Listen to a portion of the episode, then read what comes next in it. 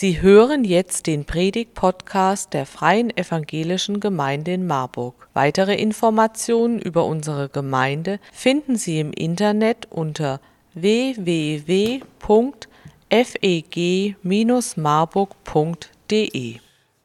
Werte. Als Gemeinde haben wir uns vor ein paar Monaten im Zukunftsprozess auch mit unseren Werten beschäftigt.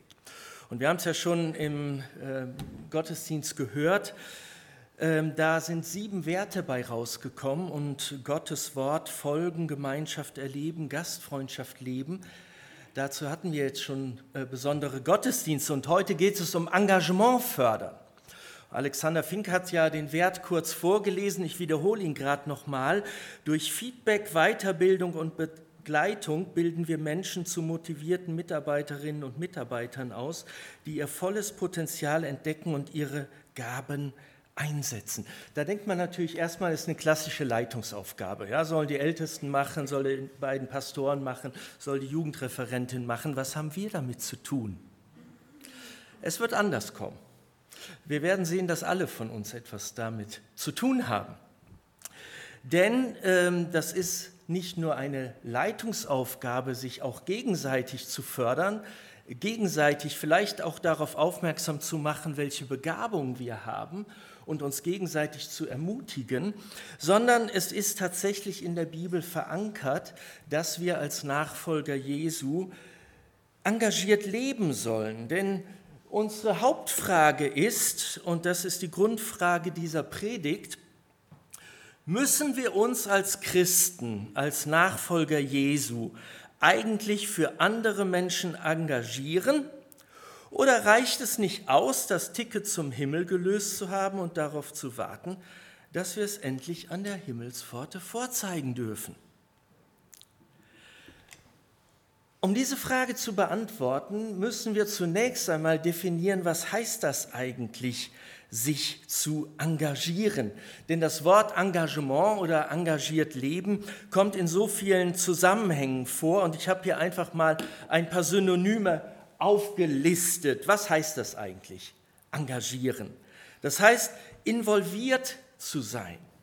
Das heißt, sich einsetzen, sich beteiligen, sich verpflichten, sich hingeben, sich einbringen, sich widmen oder sich begeistern für etwas. Wovon wir begeistert sind, dafür engagieren wir uns. Was wir toll finden, dafür haben wir Zeit. Und zwar, weil wir uns die Zeit dafür nehmen. Das kennen Fußballfans, das kennen kreative Bäckerinnen und Bäcker, genauso wie Fitnessfreunde oder begeisterte Briefmarkensammler oder engagierte Hobbygärtner. Wovon wir begeistert sind, dafür engagieren wir uns. Doch es geht noch um mehr. Wir identifizieren uns damit. Und so ging es auch den ersten Jüngern, von denen in Apostelgeschichte 4 berichtet wird. Petrus und Johannes werden vor dem Hohen Rat in Jerusalem verhört.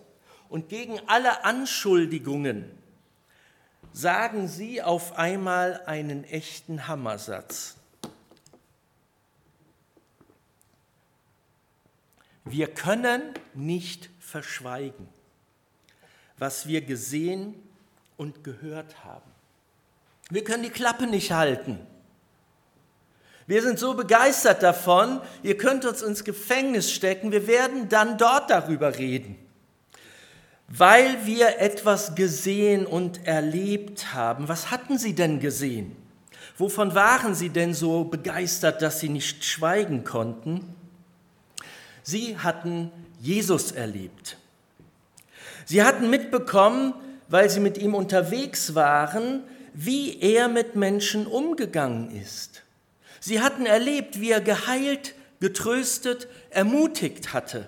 Sie hatten seine Wertmaßstäbe gehört. Sie hatten durch ihn einen ganz anderen Blick auf die Welt bekommen und sie hatten es hautnah erlebt, was es heißt, wenn Liebe zum Antrieb für unsere Handlungen wird. Denn Liebe ist der wichtigste Wert im Leben. Sie hatten zum Beispiel gehört, wie Jesus die Geschichte vom barmherzigen Samariter erzählte. Und sie haben verstanden, dass das größte Gebot von allen ist, liebe Gott und deinen Nächsten wie dich selbst.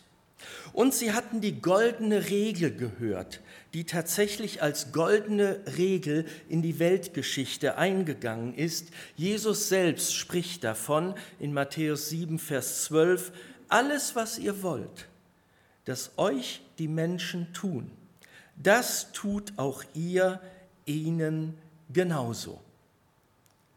Alles, was ihr wollt, was andere euch tun sollen, das tut ihnen. Es ist vielleicht für manche jüngere Christen heute schwer nachvollziehen, dass es vor noch gar nicht so langer Zeit in der Gemeinde Jesu starke Meinungsverschiedenheiten darüber gab, über das Verhältnis von Verkündigung des Evangeliums und sozialer Verantwortung. Und sozial, damit ist gemeint die Gesellschaft betreffend, außerhalb der Kirche. Aber noch heute trifft man Christen, die der Meinung sind, für soziale Fragen sei ausschließlich der Staat, die Kommune, das Sozialamt und nicht die Gemeinde Jesu zuständig.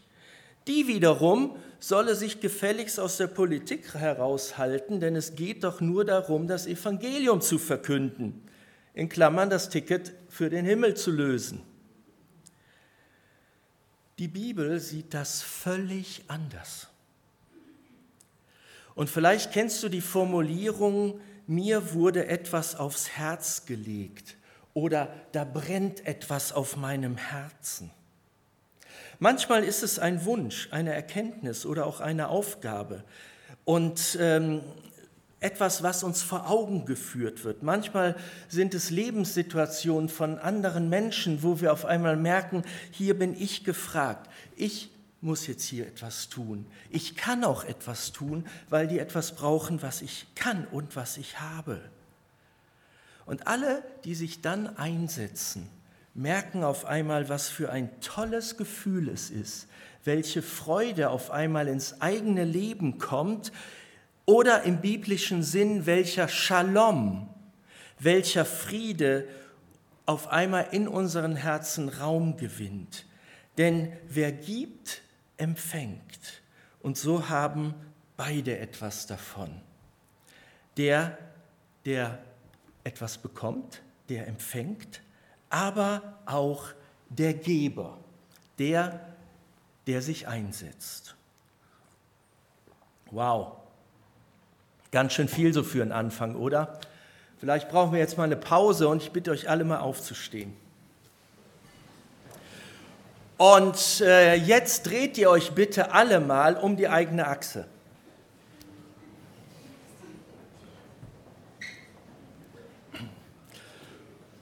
Und jetzt dürft ihr euch wieder setzen.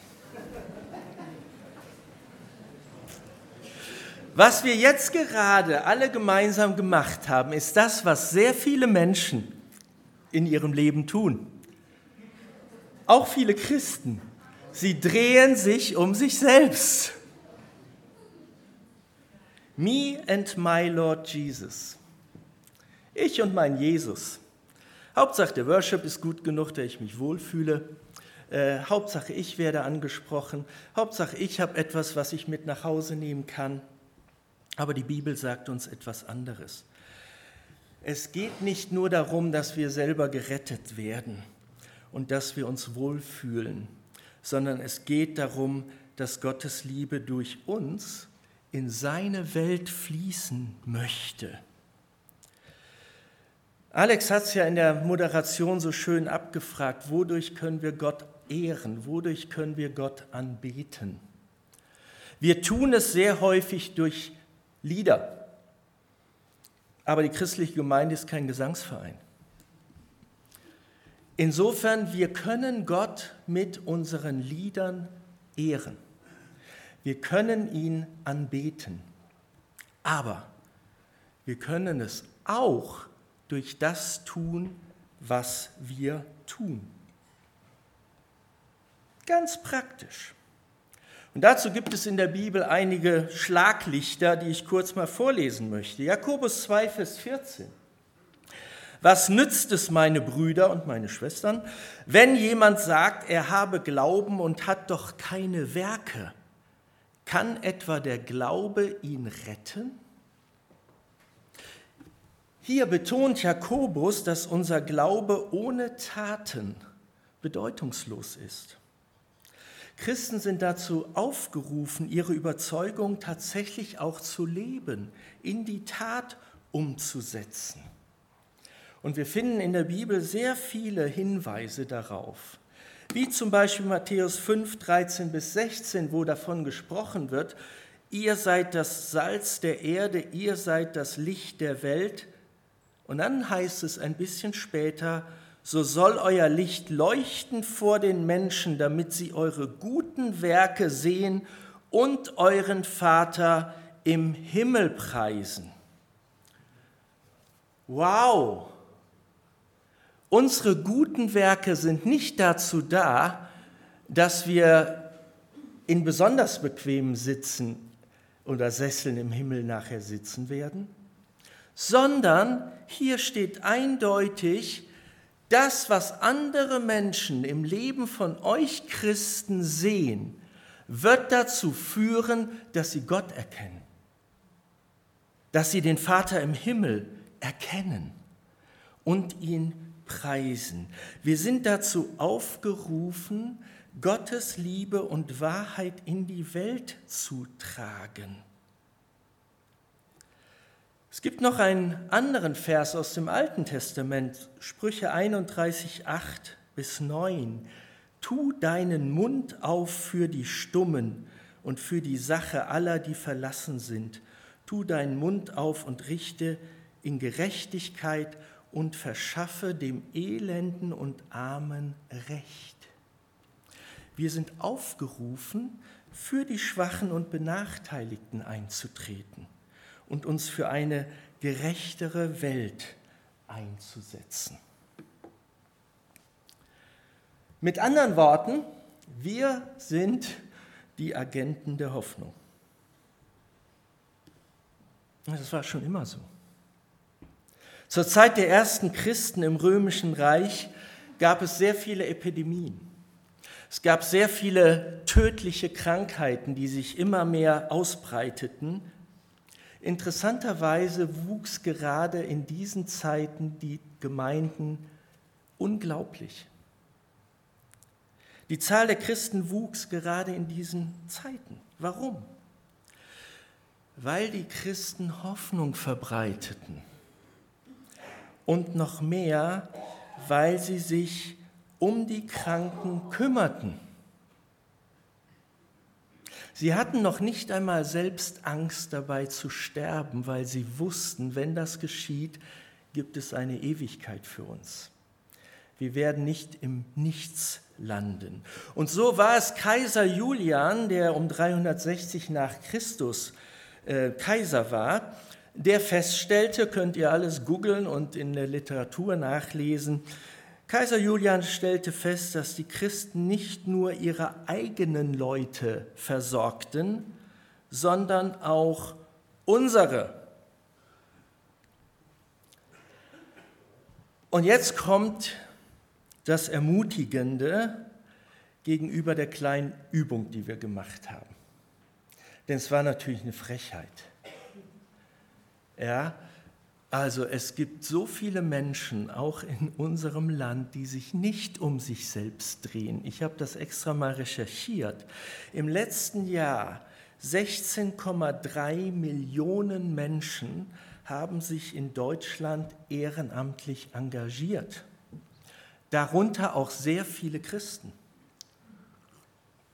Und wenn wir mal zusammentragen würden in so einer Art Zeugnis, Stunde, dass jeder von uns hier im Raum mal sagt, was er ehrenamtlich tut, wo er anderen hilft, wo er andere unterstützt. Vielleicht würde die Stunde überhaupt nicht ausreichen. Wenn sich Hoffnung mit Liebe verbindet, wird eine starke Energie freigesetzt.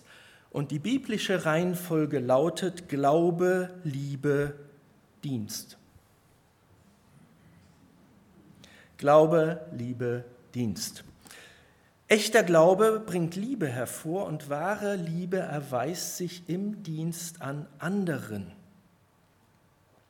Und das ist interessant, denn das findet sich wieder in Epheser 2, Vers 10, wo es heißt, denn wir sind sein Werk, geschaffen in Christus Jesus zu guten Werken, die Gott zuvor bereitet hat, dass wir darin wandeln sollen. Oh Mann, höre ich jetzt manchen von uns innerlich stöhnen. Da ist er ja wieder, dieser Anspruch vom Evangelium. Da ist es ja wieder, was mir so furchtbar auf die Nerven geht. Wäre ich doch lieber im Bett geblieben und hätte dann anschließend einen Worship-Gottesdienst im Livestream geschaut, dann ginge es mir besser. Tja, dumm gelaufen.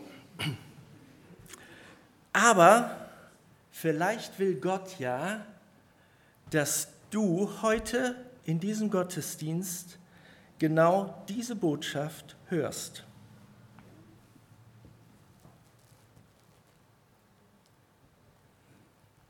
Du gehörst in mein Team, Gott.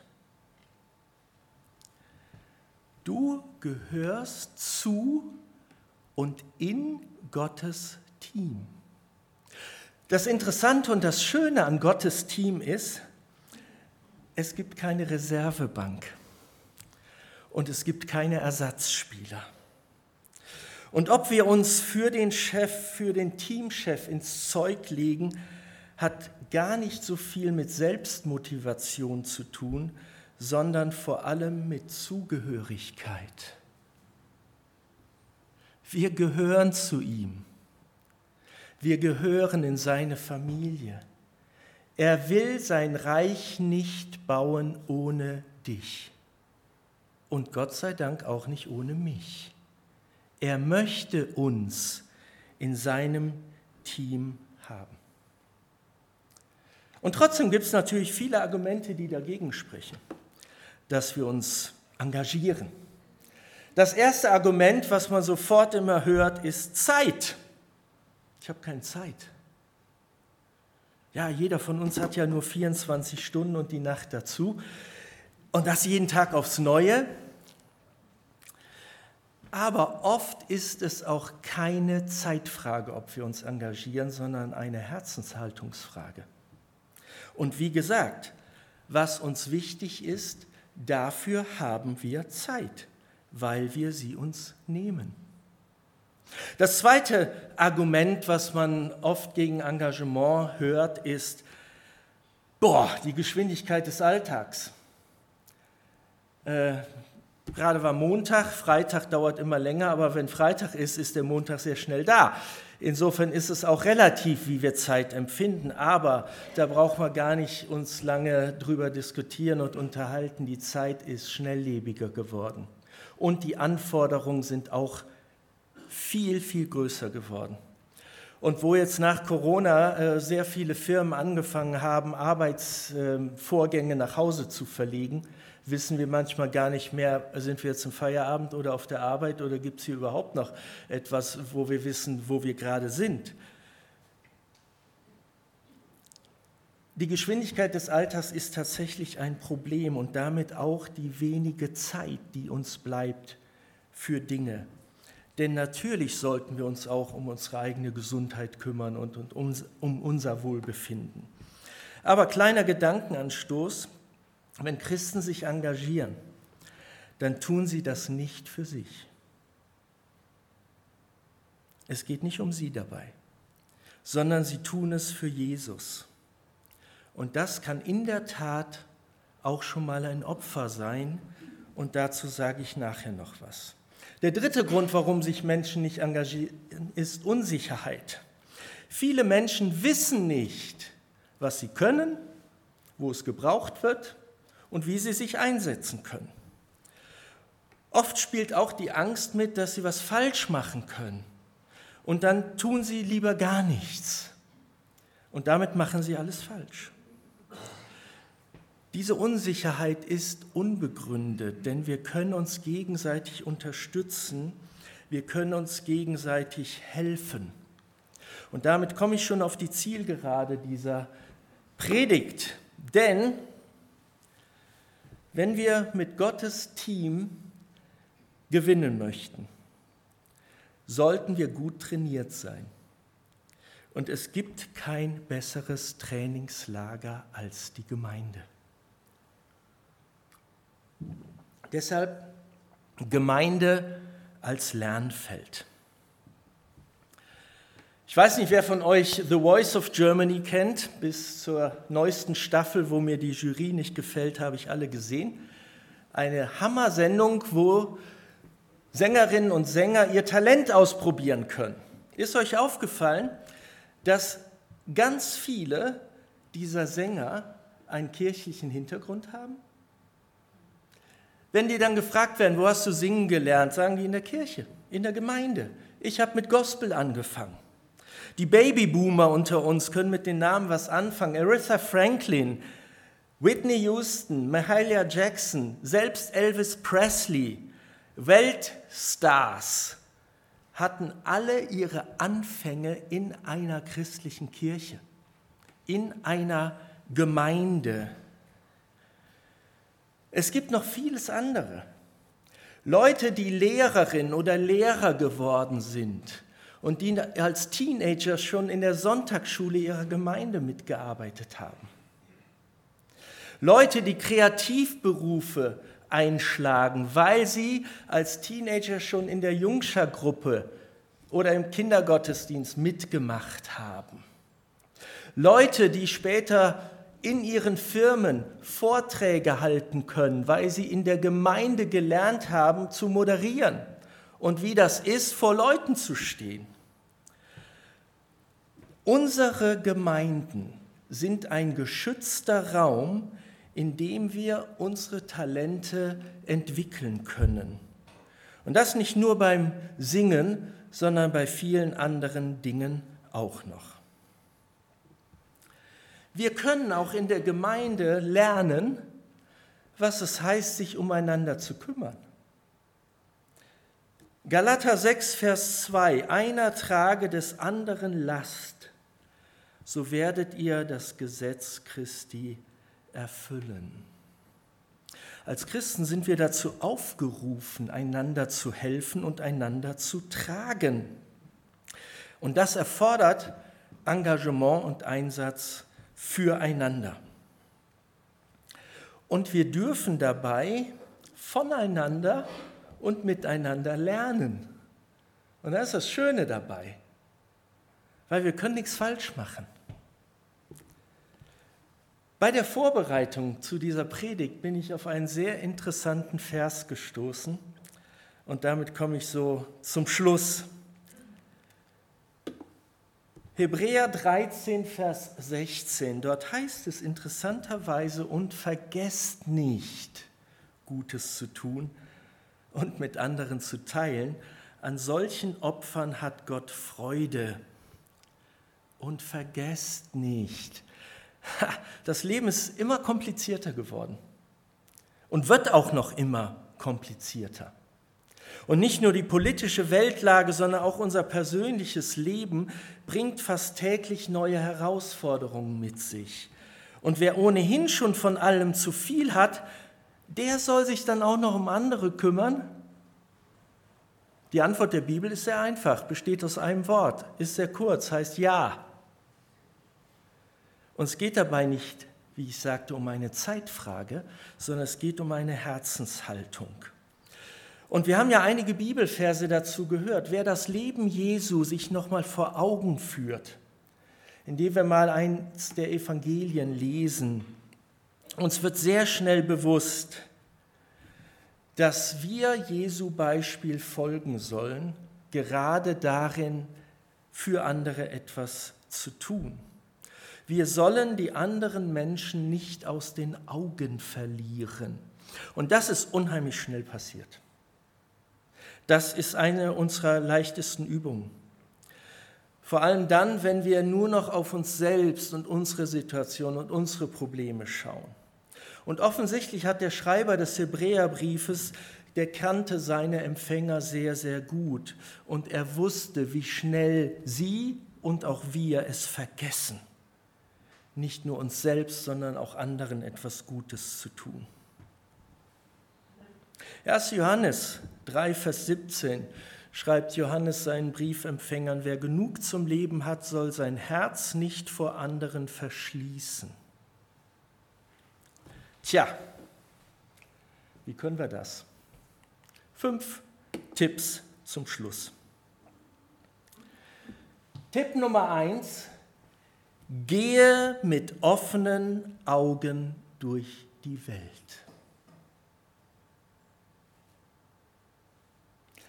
Wir müssen nicht studiert haben, um zu sehen, in welcher Situation sich andere Menschen befinden. Wir müssen nur die Augen öffnen. Und dann sehen wir die Mutter, die dankbar dafür ist, wenn wir ihr mal den Kinderwagen die Treppe hochtragen oder im Bus reinhelfen. Oder was auch immer. Es gibt so viele Beispiele. Gehe mit offenen Augen durch die Welt. Tipp Nummer zwei.